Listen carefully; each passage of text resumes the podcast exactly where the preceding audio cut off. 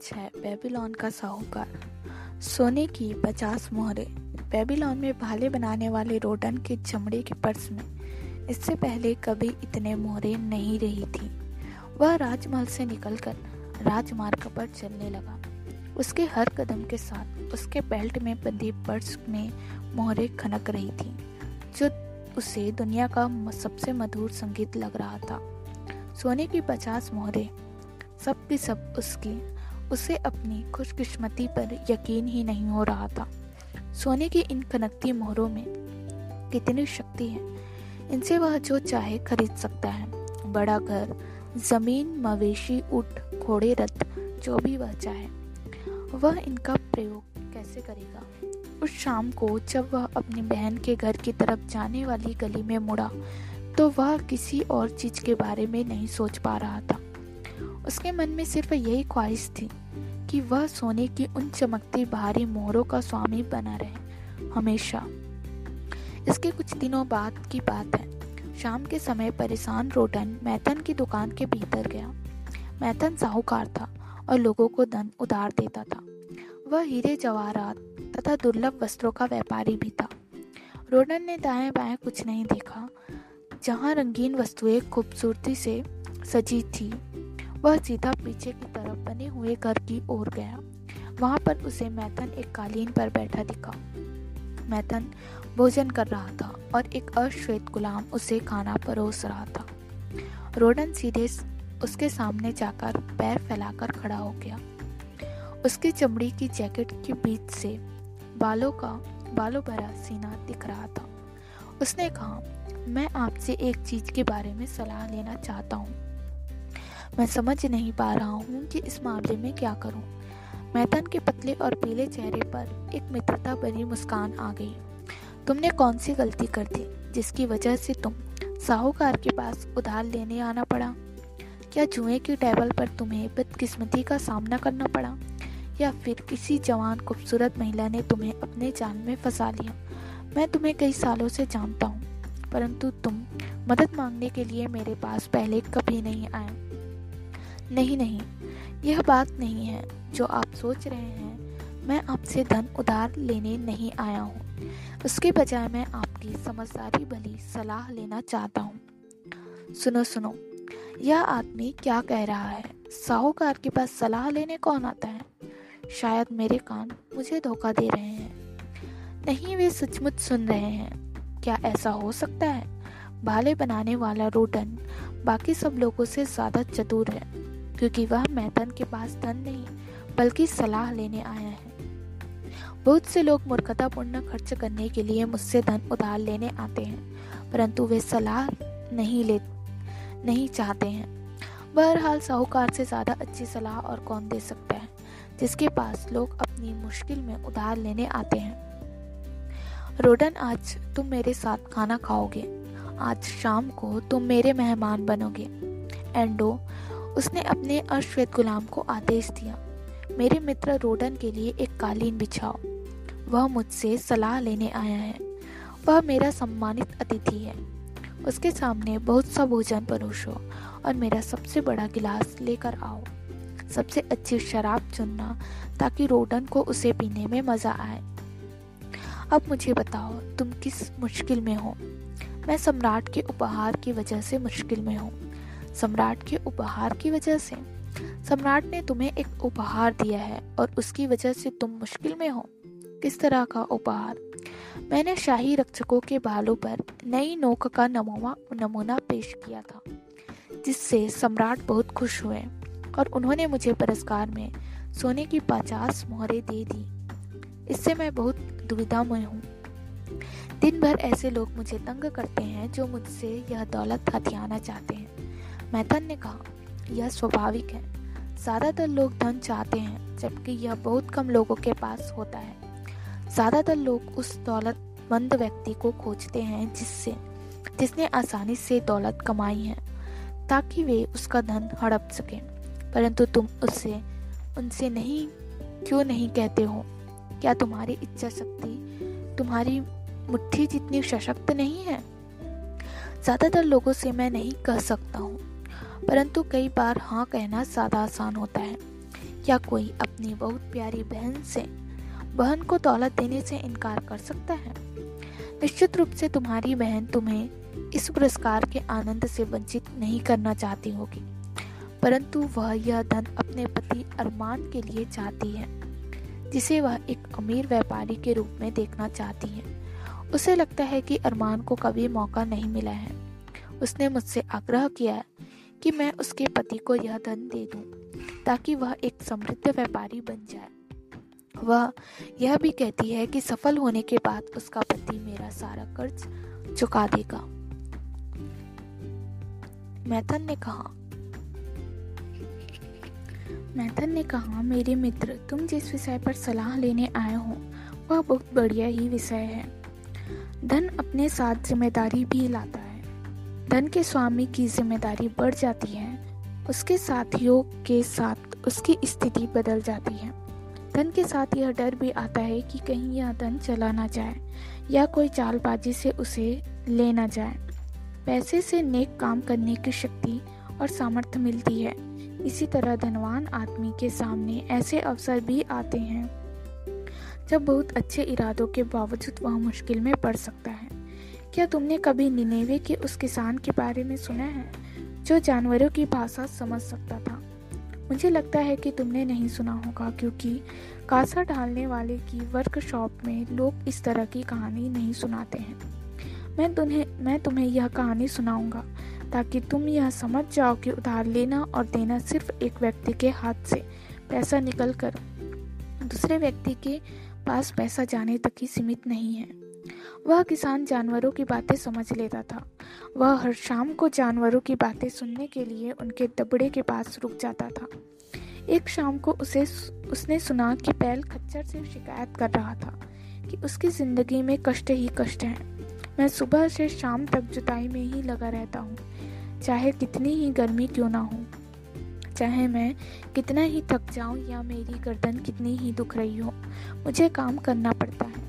दूसरी तरफ तुम हमेशा आराम करते रहते हो, तुम्हें रंगीन कंबल से सजाया जाता है, जबकि तुम मालिक को मनचाही जगह पर ले जाने वाले के अलावा कुछ नहीं करते हो। जब मालिक को कहीं नहीं जाना होता तो तुम आराम करते हो और सारा दिन हरी घास खाते रहते हो। खच्चर बहुत दयालु था।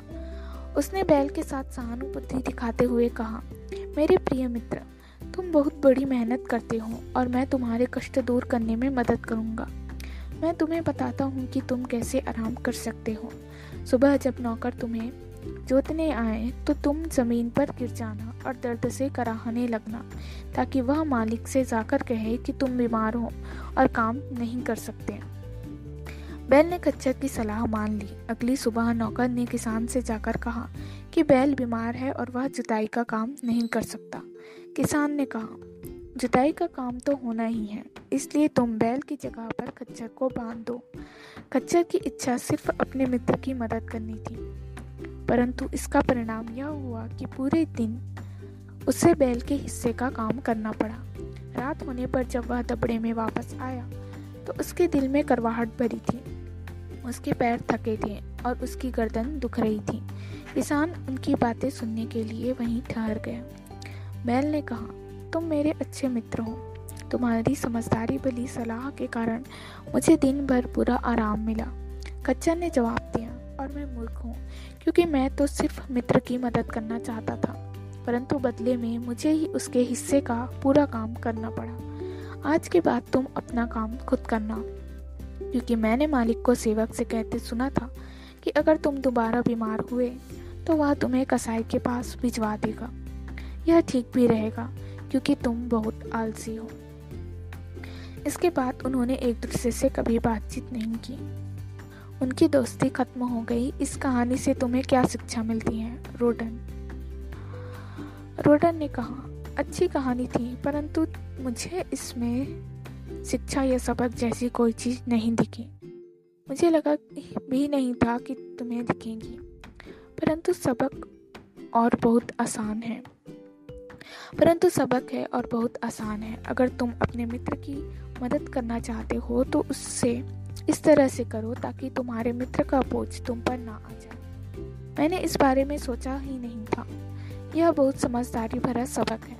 मैं अपनी बहन के पति का बोझ अपने ऊपर नहीं लेना चाहता हूँ, परंतु मुझे एक बात बताएं, आप बहुत से लोगों को उधार देते हैं, क्या आप उधार लेने वाले हमेशा उधार चुका देते हैं? मैथन बहुत अनुभवी आदमी की तरह मुस्कुराया। फिर उसने कहा, अगर कर्जदार कर्ज चुका नहीं सकता तो क्या साहूकार उसे कर्ज देगा? साहूकार को सावधानी और समझदारी से यह तय करना होता है कि उसका धन उधार लेने वाले के काम आएगा तथा उसका पैसा दोबारा लौट आएगा। अगर उसका धन मूर्खतापूर्ण काम में लगेगा तो उसका मूलधन भी डूब जाएगा, क्योंकि कर्ज लेने वाला कर्ज नहीं चुका पाएगा। मैं तुम्हें अपने संदूक में रखी निशानियां बताता हूँ। हर निशानी में एक कहानी छिपी हुई है। वह कमरे में एक बड़ा संदूक लेकर आया जिस पर सुअर की लाल खाल चढ़ी थी और उस पर कांसे की आकृति बनी थी। संदूक को फर्श पर रखकर वह उसके सामने बैठ गया। फिर वह अपने दोनों हाथों से उसे खोलने लगा। मैं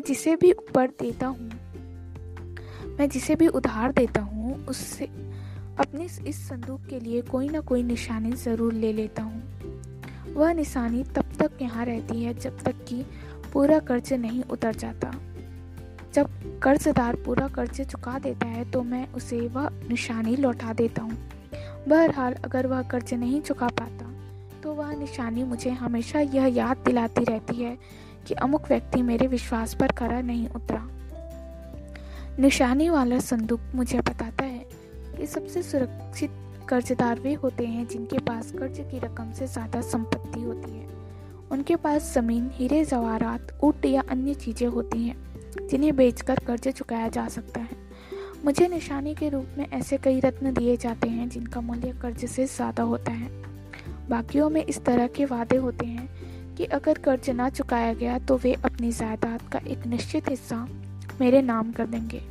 इस तरह के कर्ज देते समय मुझे विश्वास होता है कि मेरा धन सूद समेत वापस लौट आएगा, क्योंकि कर्ज जायदाद के आधार पर दिया गया है। दूसरी श्रेणी में ऐसे लोग आते हैं जिनमें कमाने की क्षमता होती है। वे तुम्हारी तरह के लोग होते हैं जो मेहनत या सेवा करते हैं और उन्हें बदले में वेतन या पारिश्रमिक मिलता है। उनके पास आमदनी का नियमित साधन होता है। अगर वे ईमानदार हों और उन पर कोई विपत्ति ना आए तो वे कर्ज और सूद दोनों को चुका सकते हैं। इस तरह के कर्ज इंसान की मेहनत पर आधारित होते हैं। बाकी लोग ऐसे होते हैं जिनके पास ना तो जायदाद होती है ना ही कमाने की विश्वसनीय क्षमता होती है।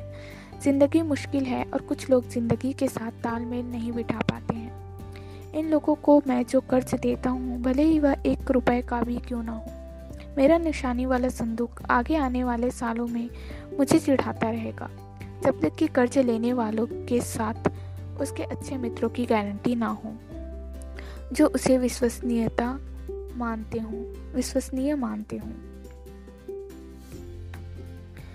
मैथन ने संदूक खोला। रोडन उत्सुकता से आगे झुका। संदूक में सबसे ऊपर लाल कपड़े पर काशे का नेक पीस पड़ा था। मैथन ने उसे उठाकर प्यार से थपथपाया। यह मेरे संदूक में हमेशा रहेगा क्योंकि इसका मालिक अब इस दुनिया में से जा चुका है। मैं इस निशानी को संभाल कर रखता हूँ और मैं उसकी यादों को भी संजो कर रखता हूँ क्योंकि वह मेरा अच्छा मित्र था। हमने साथ साथ सफलतापूर्वक व्यापार किया या जब भी वह पूर्वी देशों की एक महिला को ब्याह कर नहीं ले आया। वह सुंदर थी परंतु हमारी महिलाओं जैसी नहीं थी। वह औरत नहीं बिजली थी। मेरे मित्र ने अपनी पत्नी की इच्छाओं को संतुष्ट करने के लिए पानी की तरह पैसा बहाया। जब उसका धन खत्म हो गया तो वह कष्ट में मेरे पास आया। मैंने उसे सलाह दी। मैंने उससे कहा कि मैं उसे एक बार फिर हालत ठीक करने का मौका दूंगा। उसने नए सिरे से शुरू करने की कसम खाई, लेकिन ऐसा नहीं हो पाया। एक दिन आपसी झगड़े में उसकी पत्नी ने उसके सीने में चाकू घुसा दिया क्योंकि उसके पति ने उसे ऐसा करने की चुनौती दी थी और वह महिला। रोडन ने सवाल किया, हाँ जाहिर है यह उसी का है। मैथन ने लाल वस्त्र उठाते हुए कहा। पछतावे में वह नदी में कूद गई। ये तो कर्ज कभी नहीं चुकाए जाएंगे। रोडन वह संदूक बताता है कि जो लोग बहुत भावुक होते हैं या भावनात्मक तूफानों से घिरे रहते हैं वे साहूकार के लिए सुरक्षित नहीं होते हैं। यह अलग चीज है। उसने बैल की हड्डी से बनी अंगूठी को उठाते हुए कहा, यह एक किसान की है। मैं उसकी महिलाओं से गलीचे खरीदता हूँ। उस किसान के खेत पर टिड्डी दल ने धावा बोल दिया। उसके घर में फाके पड़ने की नौबत आ गई। ऐसे समय में मैंने उसकी मदद की। नई फसल आने पर उसने तत्काल अपना कर्ज चुका दिया। इसके बाद एक दिन वह मेरे पास आया और उसने एक दूर देश की बकरियों के बारे में बताया जिसका वर्णन उसने एक यात्री से सुना था। उन बकरियों के लंबे बाल इतने सुंदर और नर्म थे कि वह उनसे इतने बेहतरीन गलीचे बना सकता था जैसे आज तक बेबीलोन में देखे नहीं गए हैं। वह ऐसी बकरियों का रेवड़ चाहता था परंतु उन्हें खरीदने के लिए उसके पास धन नहीं था। इसलिए मैंने उसे यात्रा करने और बकरियां लाने के लिए धन उधार दिया। अब उसने रेवड़ खरीद लिया है और अगले साल मैं बेबीलोन के अमीरों को हैरान कर दूंगा क्योंकि मैं उन्हें बहुत शानदार और महंगे गलीचे बेचूंगा। जल्दी ही मुझे उसकी अंगूठी लौटानी होगी। वह तत्काल कर्जे चुकाने पर जोर दे रहा है। रोडन ने पूछा, कुछ उधार लेने वाले समय से पहले भी कर्जे चुका देते हैं? अगर वे किसी ऐसे उद्देश्य के लिए कर्जे लेते हैं जिससे उन्हें पैसा मिल जाता है तो वे ऐसा कर देते हैं, परंतु अगर वे अपनी नासमझियों के लिए उधार लेते हैं तो मैं तुम्हें यह चेतावनी देता हूँ कि तुम्हारा धन तुम्हारे हाथ में दोबारा लौट कर नहीं आएगा। रोडन ने दुर्लभ कारीगरी वाले रत्नों से जड़े सोने के भारी कंगन को उठाते हुए पूछा, मुझे इसके बारे में बताएं। मैथन ने हंसते हुए कहा, मेरे अच्छे मित्र को महिलाएं कुछ ज़्यादा ही पसंद है।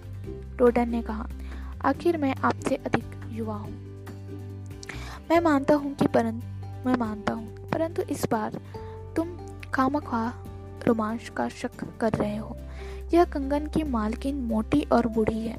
वह बहुत ज़्यादा बोलती है परंतु उसकी बातें इतनी अर्थहीन होती हैं कि वह मुझे पागल कर देती है।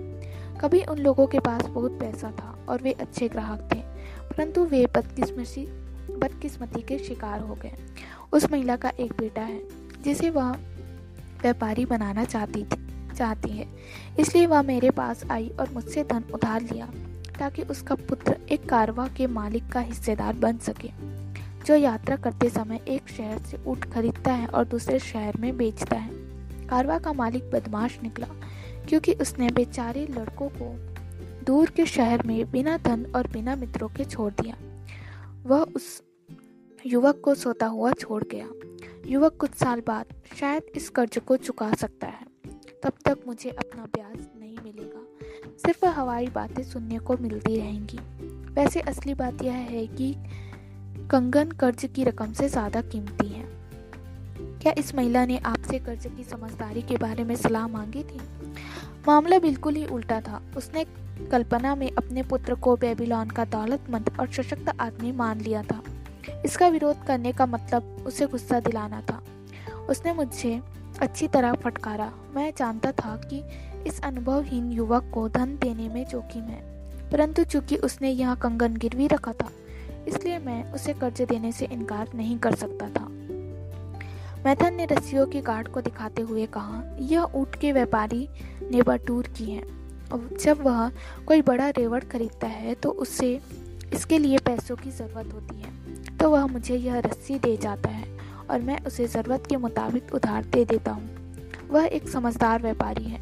मुझे उसके सही निर्णय लेने की क्षमता पर भरोसा है और मैं उसे उदारता से उधार दे सकता हूँ।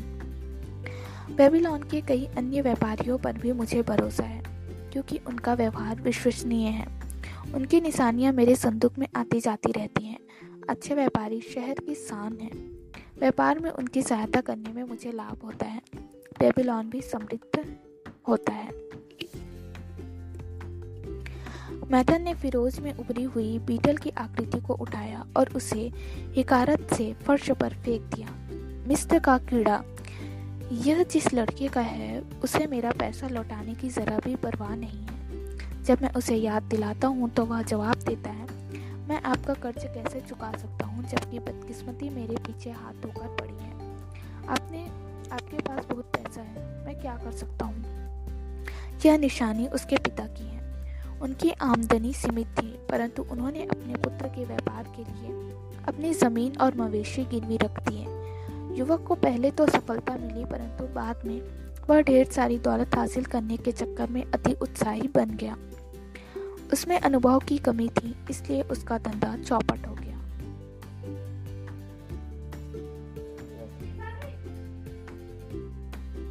युवक महत्वाकांक्षी होते हैं, वे दौलत तथा अन्य मनचाही वस्तुओं के लिए शॉर्टकट अपनाते हैं। फटाफट दौलत हासिल करने के लिए युवक अक्सर नासमझी भरे कर्जे ले लेते हैं।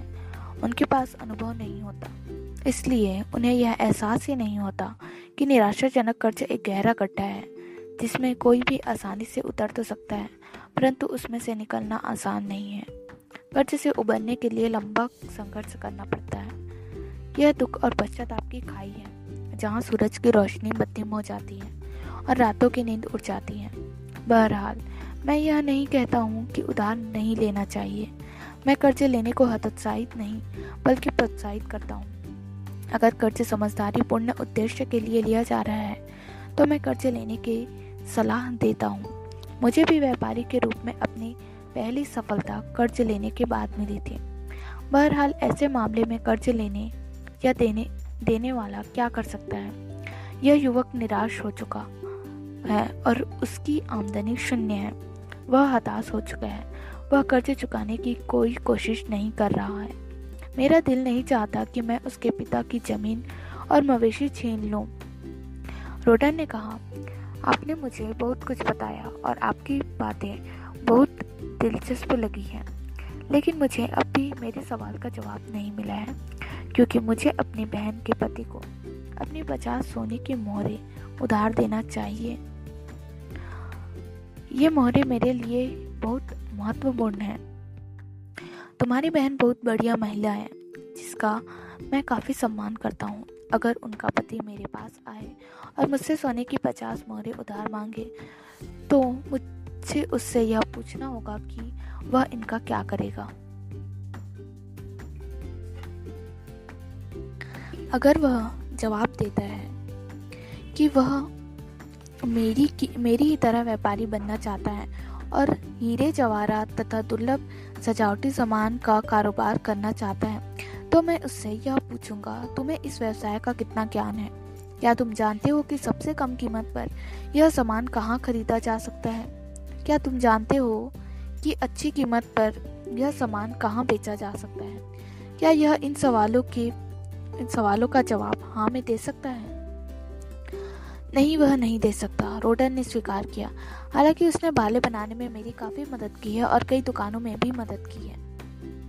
फिर मैं उससे कहूँगा कि उसका उद्देश्य समझदारी पूर्ण नहीं है। व्यापारियों को अपना व्यापार करना आना चाहिए। हालांकि उसकी महत्वाकांक्षा उचित है, परंतु यह व्यवहारिक नहीं है, इसलिए मैं उसे धन उधार नहीं दूंगा। परंतु मान ले वह यह कहे, हाँ, मैंने व्यापारियों की काफ़ी मदद की है। मैं जानता हूँ कि इस मरना तक की यात्रा कैसे की जाती है और वहाँ जाकर गृहणियों के हाथ से बुने गलीचों को कम कीमत पर कैसे खरीदा जा सकता है। मैं बेबीलोन के कई अमीर लोगों को भी जानता हूँ जिन्हें मैं भारी मुनाफे पर ये गलीचे बेच सकता हूँ। इस पर मैं उससे कहूँगा, आपका उद्देश्य समझदारी पूर्ण है और आपकी महत्वाकांक्षा सम्मानजनक है। मैं आपको खुशी खुशी सोने की 50 मोहरें दे दूंगा, परंतु बदले में मुझे कोई ऐसी चीज चाहिए जो इन मोहरों को के लौटाने की गारंटी दे सके। लेकिन अगर वह कहे, मेरे पास गिरवी रखने के लिए कोई चीज नहीं है, मैं एक सम्मानित व्यक्ति हूँ और मैं आपको कर्ज के बदले में अच्छा सूद दूंगा, तो मेरा जवाब यह होगा, मैं सोने की हर मोहर का ख्याल रखता हूँ। आपको कर्ज अगर इस मन की यात्रा में जाते समय डाकू आपसे सोने की मोहरें छीन ले या लौटते समय अगर वे आपसे गलीचे छीन ले, तो आप मेरा कर्ज नहीं चुका पाएंगे। मेरा सारा पैसा डूब जाएगा। रोडन धन से साहूकार का व्यापार चलता है। रोडन धन से साहूकार का व्यापार चलता है। इसे उधार देना आसान है। अगर उसे नासमझी से उधार दिया जाता है तो इसका वापस लौटना मुश्किल होता है। समझदार साहूकार उधार देते समय जोखिम नहीं लेता है। वह सुरक्षित भुगतान की गारंटी चाहता है। उसने आगे कहा, मुश्किल में फंसे लोगों की मदद करना अच्छी बात है, दुर्भाग्य के शिकार लोगों की मदद करना अच्छी बात है, उन लोगों की मदद करना भी अच्छी बात है जो अपना व्यवसाय शुरू करना चाहते हैं ताकि वे प्रगति कर सके और सम्मानित नागरिक बन सकें। परंतु मदद समझदारीपूर्ण तरीके से की जानी चाहिए, वरना मदद करते समय किसान के खच्चर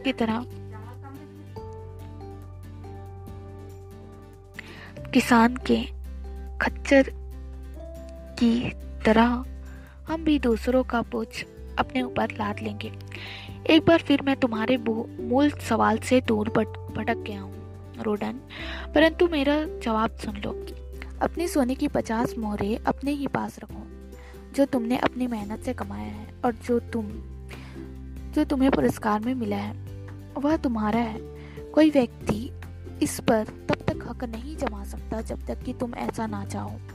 अगर तुम इसे उधार देते हो ताकि यह तुम्हारे लिए सूद कमा सके, तो इस काम में सतर्क रहना। कई जगहों पर इसका निवेश करना। मुझे पर्स में पड़ा रहने वाला आलसी सोना पसंद नहीं है। बहरहाल तुम जोखिम तो उससे भी ज्यादा नापसंद है। तुम्हें भाले बनाने का काम करते हुए कितने साल हो गए? पूरे 3 साल। राजा के उपहार के अलावा तुमने कितना बचा लिया है? सोने की 3 मोहरें। हर साल तुमने मेहनत की, हर साल तुमने सोने की 1 मोहर को बचाने के लिए अपनी इच्छाओं पर काबू रखा, अच्छी अच्छी चीजें खरीदने के बजाय बचत की। बिल्कुल सही बात है। इस तरह तुम खुद की इच्छाओं पर काबू रखकर 50 साल में सोने की 50 मोहरें बचा सकते हो। इस काम में जिंदगी भर की मेहनत लगेगी। जरा सोचो कि क्या तुम्हारी बहन तुम्हारी 50 साल की मेहनत की बचत की जोखिम में डालना चाहेगी सिर्फ इसलिए क्योंकि उसका पति व्यापारी बनना चाहता है? अगर मैं आपके शब्दों में बोलूं तो वह ऐसा कभी नहीं चाहेगी। तो उससे जाकर कह दो, 3 साल तक मैंने हर दिन सुबह से रात तक मेहनत करके और अपनी इच्छाओं पर काबू रखकर बचत की है। साल भर की मेहनत और किफायत के बाद मैं सोने की 1 मोहर बचा पाया हूँ। तुम मेरी प्रिय बहन हो और मैं चाहता हूँ कि तुम्हारा पति किसी ऐसे व्यवसाय में लग जाए जिसमें वह बहुत अमीर बन सके। अगर वह मेरे सामने कोई ऐसी योजना रखता है जो मेरे मित्र मैथन को समझदारी पूर्ण और संभव लगती है, तो मैं खुशी खुशी उसे अपनी 1 साल की बचत उधार दे दूंगा ताकि उसे यह साबित करने का अवसर मिल सके कि वह सफल हो सकता है। अगर उसके पति के मन में सफल होने की प्रबल इच्छा है तो वह सफल हो सकता है। अगर वह असफल भी हो जाता है तो भी उस पर इतना ज्यादा कर्ज नहीं होगा कि वह उसे कभी ना चुका पाए। मैं धन इसलिए उधार देता हूँ क्योंकि मैं अपने व्यापार में जितने धन का प्रयोग कर सकता हूँ मेरे पास उससे ज़्यादा धन है। मैं चाहता हूँ कि मेरा अतिरिक्त धन दूसरों के लिए मेहनत करे और उससे ज़्यादा पैसा कमाया जा सके। मैं धन कमाने का जोखिम नहीं लेना चाहता क्योंकि मैंने इसे हासिल करने के लिए काफ़ी मेहनत की है और बहुत सी इच्छाओं का त्याग किया है। इसलिए मैं इसे वहाँ उधार नहीं दूंगा जहाँ मुझे यह विश्वास ना हो कि यह सुरक्षित रहेगा और मेरे पास वापस आएगा। मैं इसे वहाँ भी उधार नहीं दूंगा जहाँ मुझे यह विश्वास ना हो कि इसका ब्याज मुझे समय पर दिया जाएगा। रोडन, मैंने तुम्हें अपनी निशानी वाली संदूक के कुछ रहस्य बताए हैं। उनसे तुम इंसानों की कमजोरियों को समझ सकते हो और यह भी कि कर्ज चुकाने के साधन न होने के बावजूद लोग कर्ज लेने के लिए कितने उत्सुक रहते हैं। लोग यह सोचते हैं कि अगर उनके पास व्यवसाय शुरू करने के लिए पैसा आ जाए तो दौलत उनके घर में बरसने लगेगी, परंतु इस तरह की आशा झूठी होती है क्योंकि उनके पास सफल होने की योग्यता प्रशिक्षण नहीं होती। रोडन, तुम्हारे पास अभी धन है, उससे तुम्हें ब्याज हासिल करना चाहिए। तुम भी मेरी तरह धन उधार दे सकते हो। अगर तुम अपने खजाने को सुरक्षित रखोगे तो यह तुम्हें बहुत सा धन कमा कर देगा। यह तुम्हारे लिए जिंदगी भर सुख और लाभ का स्रोत है, परंतु अगर तुम इसे गंवा देते हो तो यह जिंदगी भर सतत दुख और पश्चाताप का स्रोत होगा। अपने पर्स में रखे इस धन के बारे में तुम्हारी सबसे ज्यादा इच्छा क्या है? इसे सुरक्षित रखना, मैथन ने प्रशंसा के अंदाज में कहा। बहुत समझदारी का जवाब दिया। तुम्हारी पहली इच्छा सुरक्षा की है। क्या तुम सोचते हो कि तुम्हारी बहन के पति के पास पहुंचने पर यह धन सचमुच संभावित नुकसान से सुरक्षित रहेगा। मुझे डर है कि यह सुरक्षित नहीं रहेगा। उसमें धन को सुरक्षित रखने की समझदारी नहीं है। ऐसे व्यक्ति पर धन के मामलों में विश्वास क्यों करते हो? रिश्ते नातों की मूर्खतापूर्ण भावनाओं से विचलित होना ठीक बात नहीं है। अगर तुम अपने परिवार या मित्रों की मदद करना चाहते हो तो धन गंवाने का जोखिम लेने के अलावा दूसरे तरीके खोजो। यह मत भूलो कि जो लोग धन की सुरक्षा करने के मामले में कुशल नहीं होते हैं, धन उनके पास से अप्रत्याशित तरीकों से चला जाता है। दूसरों को देकर धन गंवाने से तो अच्छा है कि तुम खुद ही खर्च करके इसे उड़ा डालो। सुरक्षा के बाद इस धन के बारे में तुम्हारी क्या इच्छा है? यही कि इससे ज्यादा धन आए। एक बार फिर तुमने समझदारी भरा जवाब दिया है। इसे अतिरिक्त धन कमाने के काम में लगाया जाना चाहिए, तभी यह बढ़ेगा। समझदारी में उधार दिया गया धन इंसान के बूढ़े होने से पहले 2 गुना हो सकता है। अगर तुम मूलधन गंवाने का जोखिम लेते हो तो तुम उसके ब्याज को भी गंवाने का जोखिम लेते हो। तो यह कमा सकता है जो यह कमा सकता है। इसलिए अव्यवहारिक लोगों की काल्पनिक योजनाओं से मत डगमगाओ। जो सोचते हो उन्हें अपने धन से बहुत बड़ी रकम कमाने की तरीके मालूम है। उस तरह की योजनाएं हवाई सपने देखने वाले लोग बनाते हैं, जिन्हें व्यवसाय के सुरक्षित और विश्वसनीय नियमों का ज्ञान नहीं होता। अपने धन पर तुम कितने प्रतिशत ब्याज चाहते हो, इस बारे में तुम जमीन पर ही रहना, ताकि तुम्हारा मूलभूत धन सुरक्षित रह सके और तुम उसका आनंद ले सको। बहुत ज्यादा लाभ कमाने के लालच में आकर उधार देना नुकसान को आमंत्रित करना है। खुद को ऐसे लोगों और योजनाओं से जोड़ो जिनकी सफलता प्रमाणित हो चुकी है, ताकि तुम्हारा मूलधन उनके कुशल प्रयोग से अच्छी कमाई करें और उनकी समझदारी तथा अनुभव द्वारा सुरक्षित रहे। इस तरह तुम दुर्भाग्यों से बच सकते हो, जो अधिकांश इंसानों पर उस समय आता है जब ईश्वर उन्हें धन प्रदान करते हैं।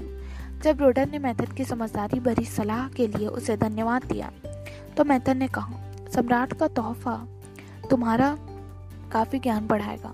अगर तुम सोने के 50 मोहरे को सुरक्षित करना चाहते हो तो तुम्हें बहुत समझदारी से काम लेना होगा। तुम्हारे सामने कई प्रलोभन आएंगे, तुम्हें बहुत देरी सलाह दी जाएंगी, तुम्हें अविश्वसनीय लाभ देने वाले असंख्य अवसरों की योजनाएं बताई जाएंगी। निशानियों वाले संदूक की कहानियों से तुम्हें सचेत होना चाहिए। जब तुम अपने पर्स से सोने के मोहरे निकालकर किसी को उधार दो तो पहले यह सुनिश्चित कर लेना कि वे सुरक्षित रूप से तुम्हारे पास लौट आएंगी। अगर तुम्हें आगे भी मेरी सलाह की ज़रूरत पड़े तो बिल्कुल मत हिचकिचाना। सलाह देने में मुझे खुशी होती है। जाने से पहले उस वाक्य को पढ़ते जाओ जो मैंने अपने निशानियों वाले संदूक के नीचे लिख रखा है। यह कर्जदार और साहूकार दोनों पर लागू होती है। बड़े पश्चाताप के बजाय थोड़ी सी सावधानी बेहतर है।